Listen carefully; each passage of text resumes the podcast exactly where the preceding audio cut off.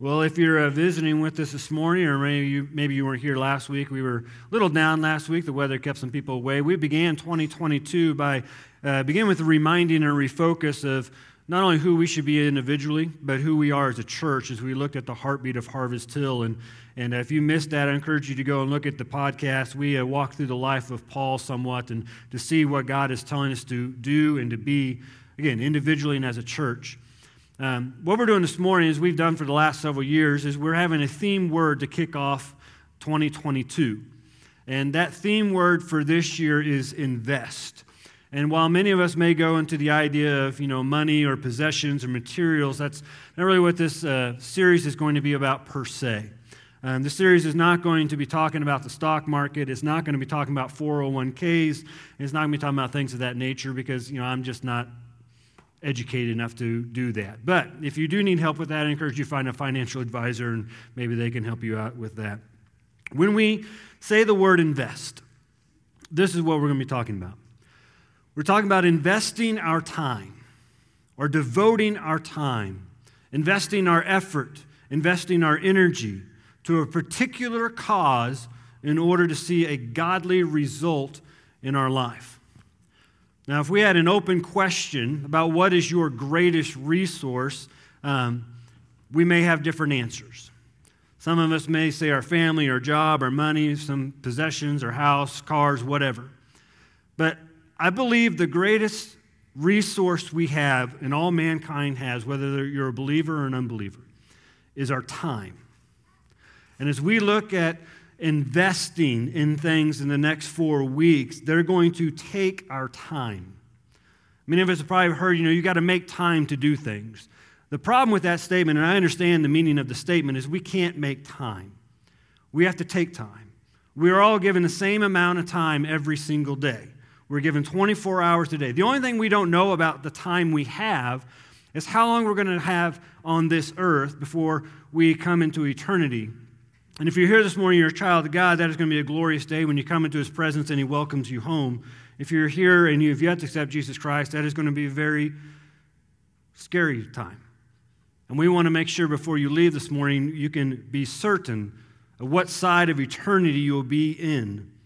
But because we can't make time, we have to take time in order to invest in the things that are worthy of our time. So the things we're going to talk about are going to require us, again, the next four weeks, they're going to require us to take time from something. That may be TV, that may be Facebook browsing, that may be being on the computer, that may be taking time from your lunch time, that may be taking time from your, your time when you normally sleep. These things are going to require us to take time because here's the thing we're going to find out they're going to impact every aspect of our life. If you're married, the things we're going to talk about in taking time for are going to impact your marriage. If you're a parent, it's going to impact how you parent. It's going to impact not only us and our, our close social structures, but it's going to impact people in this world when we take the time for the things that are of value in our relationship with God. And ultimately, it's going to uh, make an impact for all eternity. And so, we're going to see why these things are worthy of our time to invest in. Because time is sacred for us this morning, we're going to get right into the text. And we're going to kick off the series by understanding why we should invest in the things that deepen our relationship with God.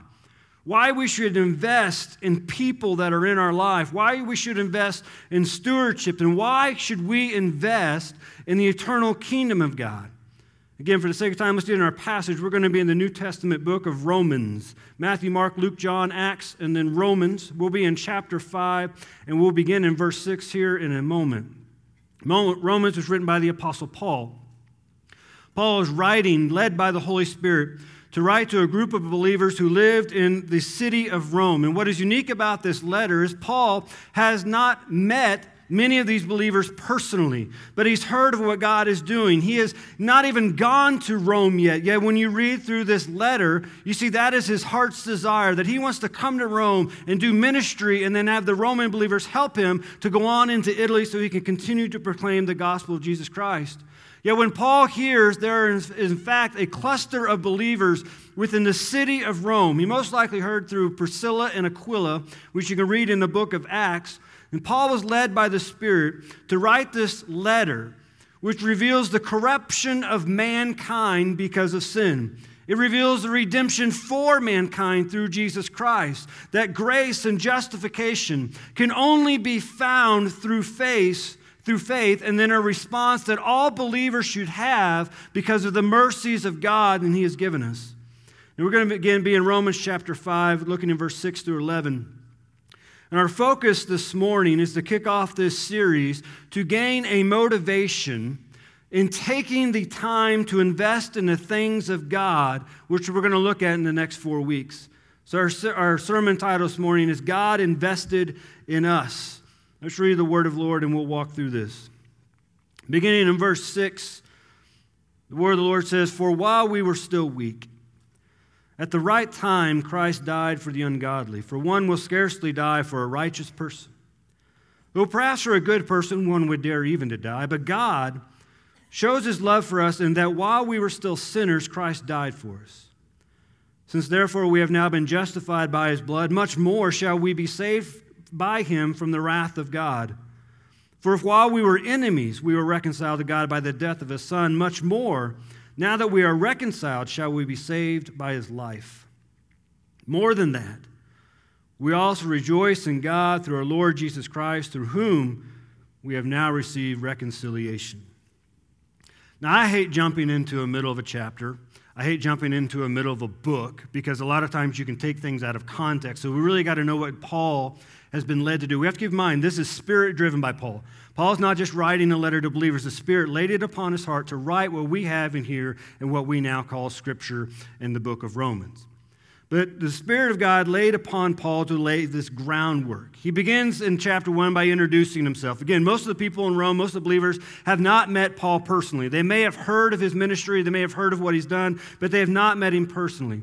And then he transitions and deals with why mankind has rejected God and how God responds to the rejection of Him.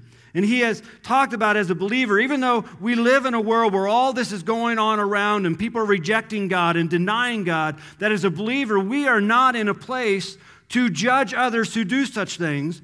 Because Paul points out in chapter 3, we all have sinned. We all have fallen short of God's holiness and his perfection. And then Paul goes into chapter 4 and reveals that the righteousness of God is not about the works that we can produce, it's not about what we do, but it's by faith in Christ alone, his perfect sacrificial death.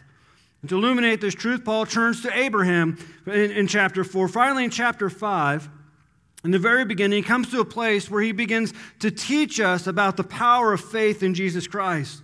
He says faith has justified us. Faith gives us peace with God. Faith gives us access to God. Faith gives us a reason to worship God. Faith gives us the ability to worship even in difficult times. And faith gives us hope because God's love has been poured into our hearts through the Holy Spirit who has been given to us. And I think we could do a series just on verses 1 through 5 on the power of faith. But that's not our goal this morning. And Paul is laying the groundwork as he's coming to the point that we come into verse 6 after introducing the power of faith, Paul is led to speak about what happened when we came to faith. And just so we understand, we're all on the same page about when we talk about someone coming to faith, we're talking about someone who has trusted in Jesus Christ as their Lord and Savior. They have placed their faith in his life, his death, and his resurrection. They have uh, confessed him as their Lord and Savior and their need for him and his sacrifice for the forgiveness of their sins, and then given the gift of eternal life. That's what we mean when we say someone has come to faith. And so if you have yet to do this, then what God is telling us in your word is that you are not living in faith, but you are in fact living in the world. And as I already mentioned before we leave today, that can change for you.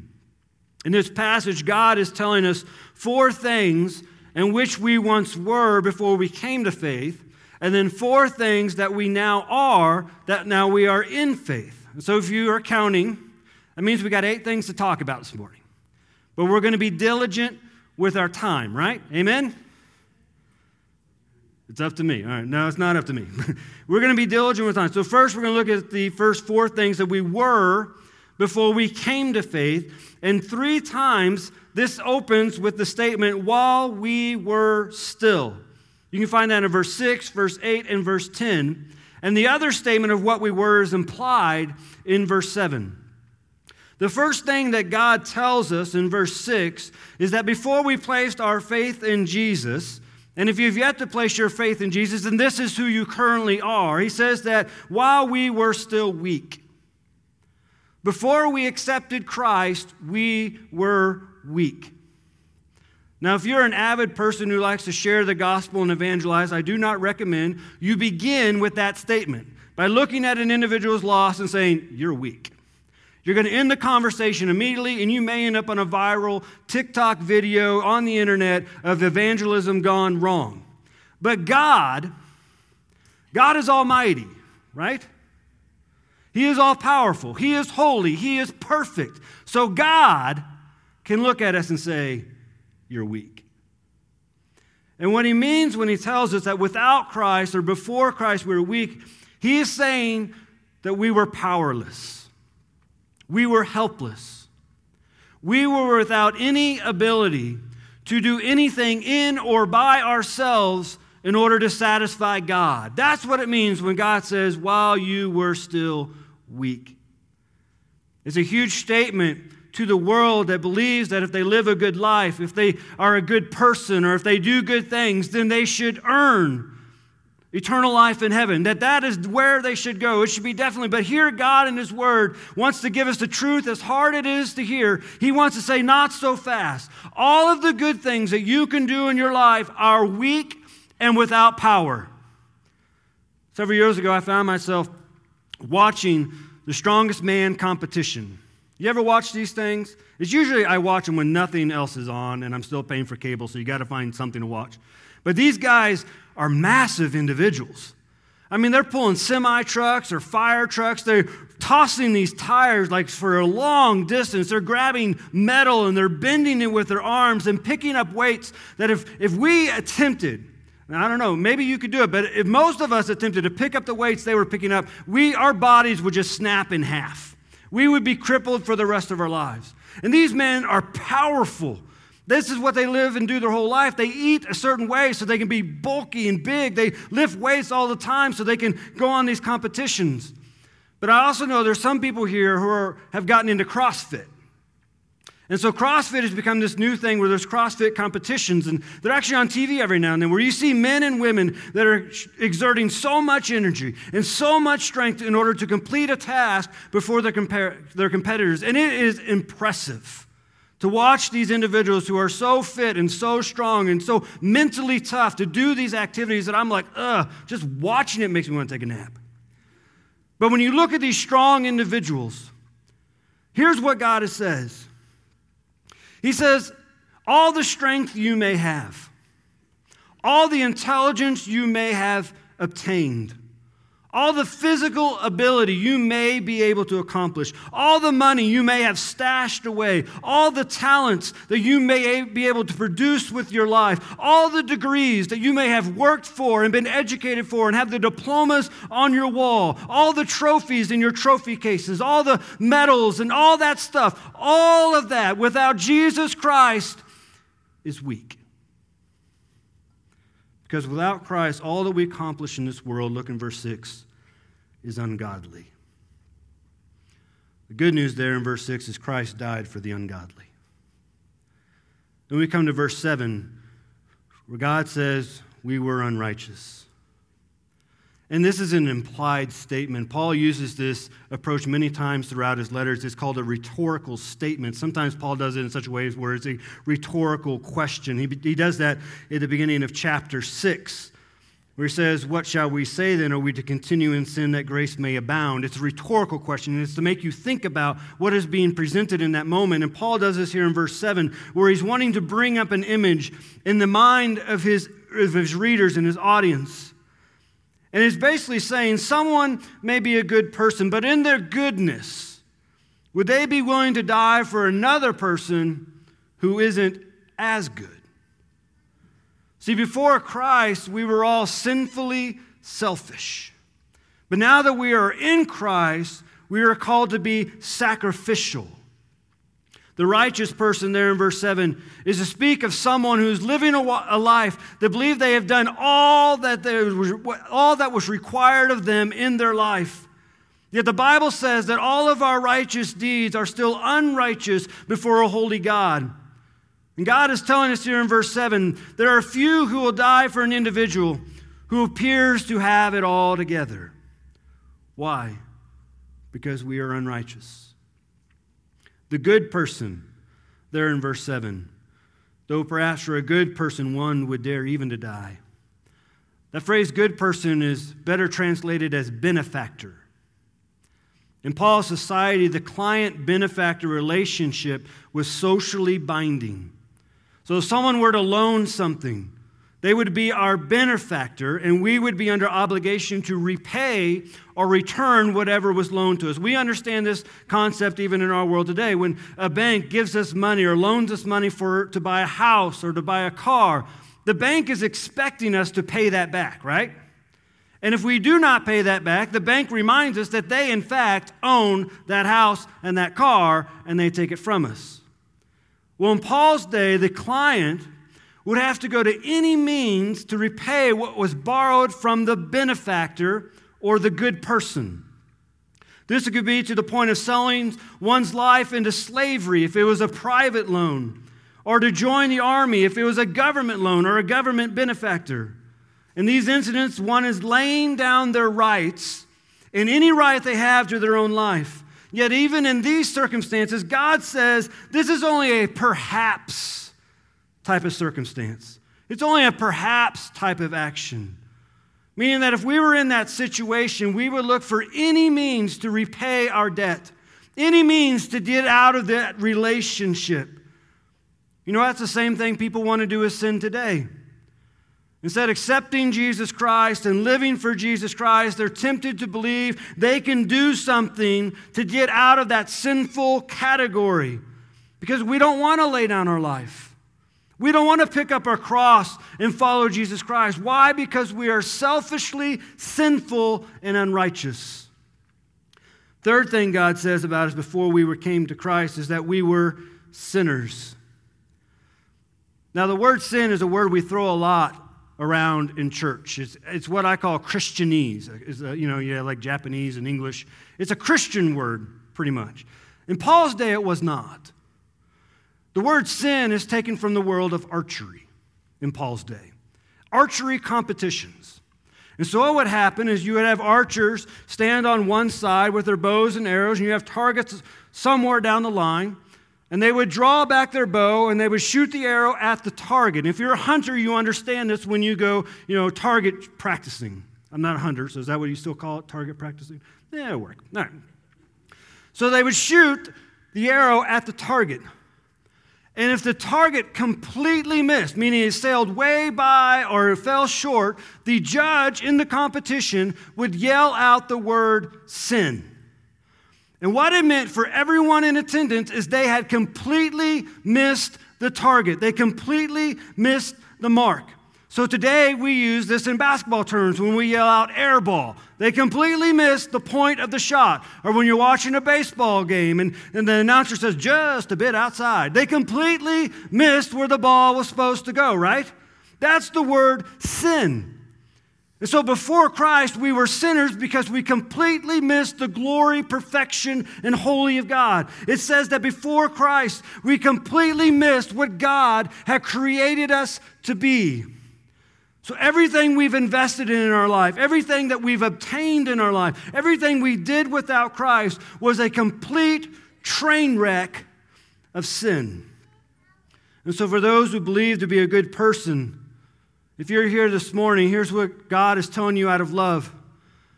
If you are not found in His Son, Jesus Christ, you completely miss the mark.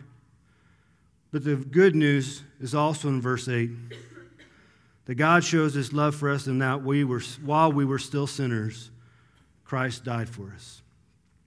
And this is playing off what Paul had previously written in verse 7. He's saying, Look, you may not die for a good person. You may not die for a righteous person. But Christ died for all who were unrighteous and all who were sinful. The word shows, which is what the ESV, which I read from, can be interpreted as proves or demonstrated. And what God is saying to us is God had nothing to prove to us. Yet in Christ, He proved His love, and He put His love on full display for sinners. And finally, if we aren't feeling worse about ourselves already, God tells us one more thing in verse, six, or verse 10. He says, while we were still enemies of God. Now, to be an enemy, the way Paul is using that word, it means to be hostile.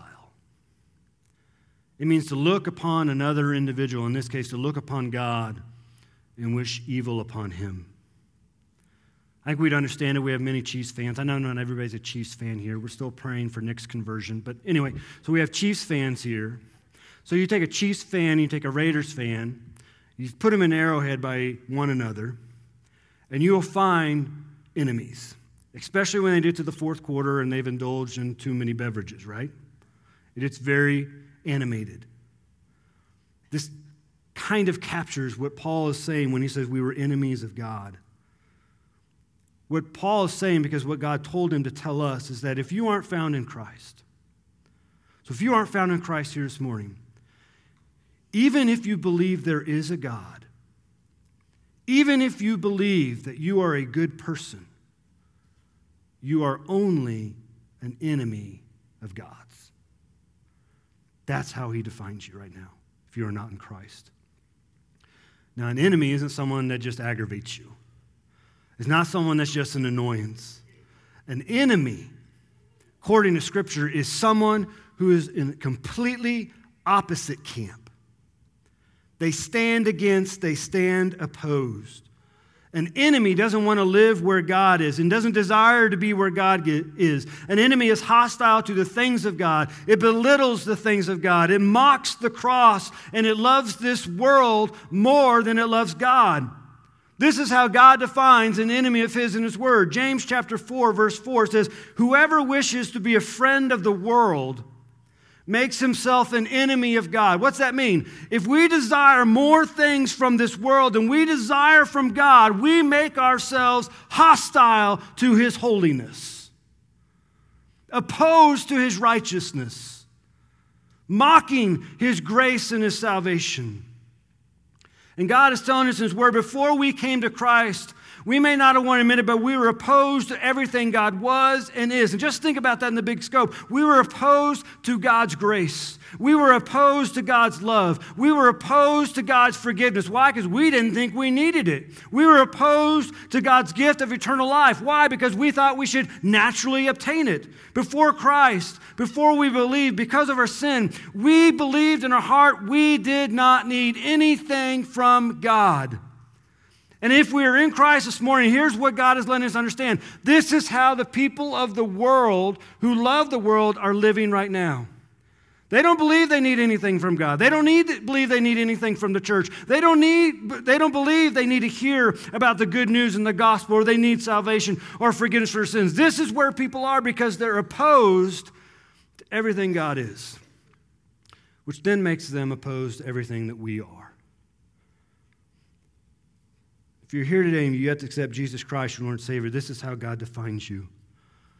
And He says it in the most loving way a Heavenly Father can. Child, you are weak without Christ. You are unrighteous without Christ. You are a sinner without Christ. And you are an enemy of mine without Christ. But then this is going to bring us to the great news that we call the gospel is that God invested in us through his son's life, death, and resurrection. Who we were before Christ is to remind us that God did not invest in our lives. God did not save us because of anything we did or could do. God's love for you and me was not motivated because of who we were, but because of who God wanted to create us to be. And in verse 10, it says, Now that we are in Christ, we are justified. We have now been justified by his blood. In chapter 5, Paul was led to show who we were and then to point to this much more. You find it in verse 9, you find it in verse 10, and verse 11. We are much more. This much more is the much more action and much more investment of God that we were undeserving of. He also does it in verse 15 and verse 17 of the same chapter.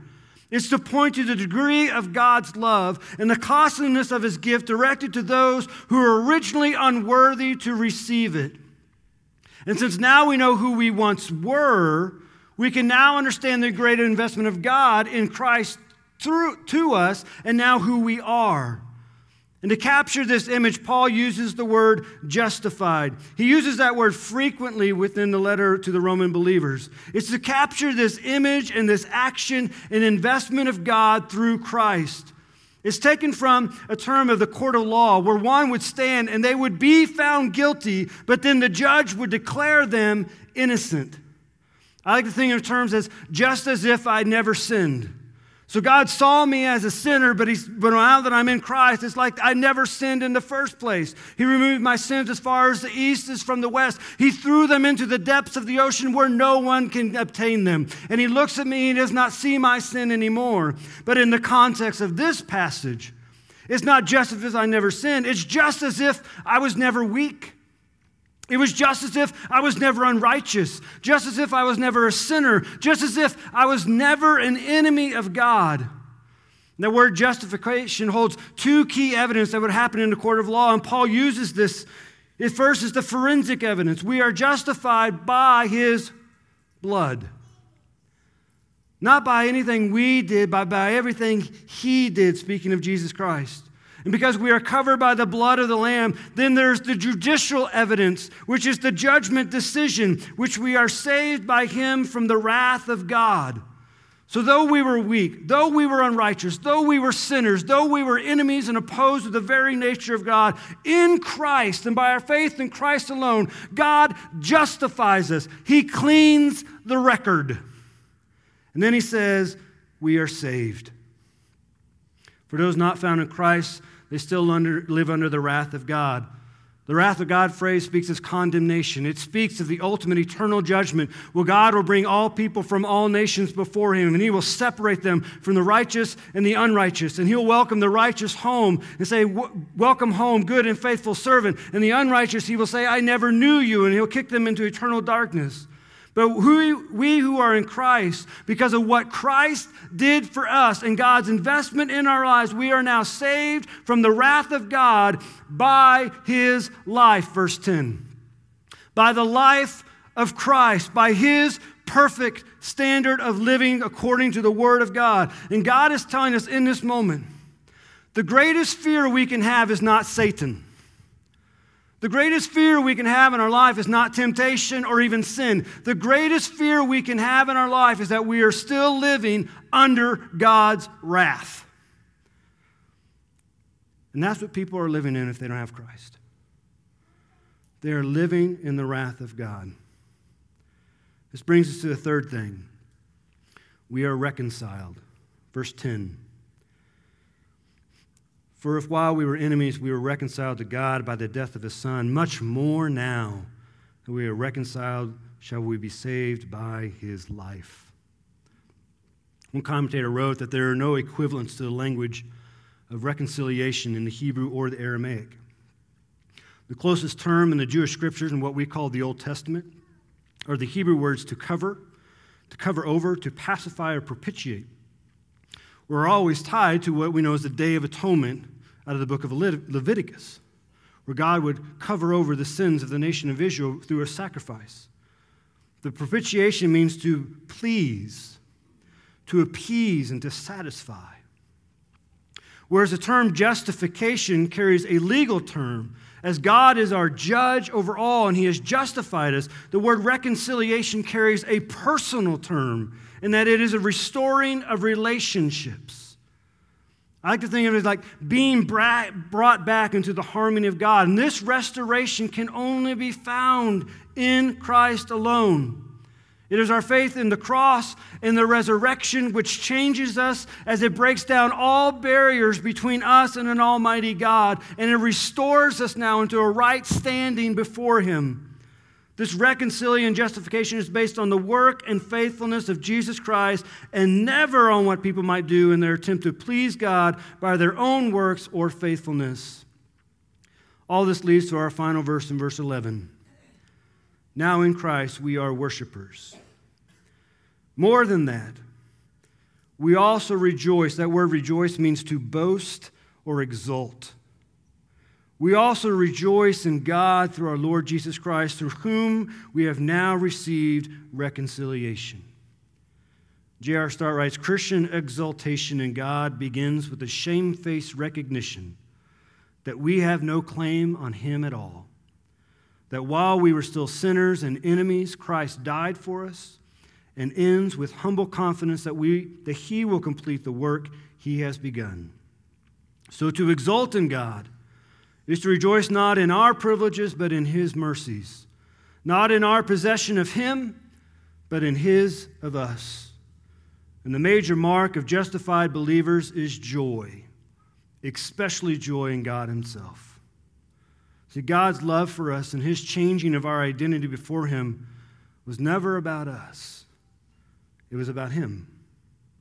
And this is why we rejoice and boast in God through our Lord Jesus Christ.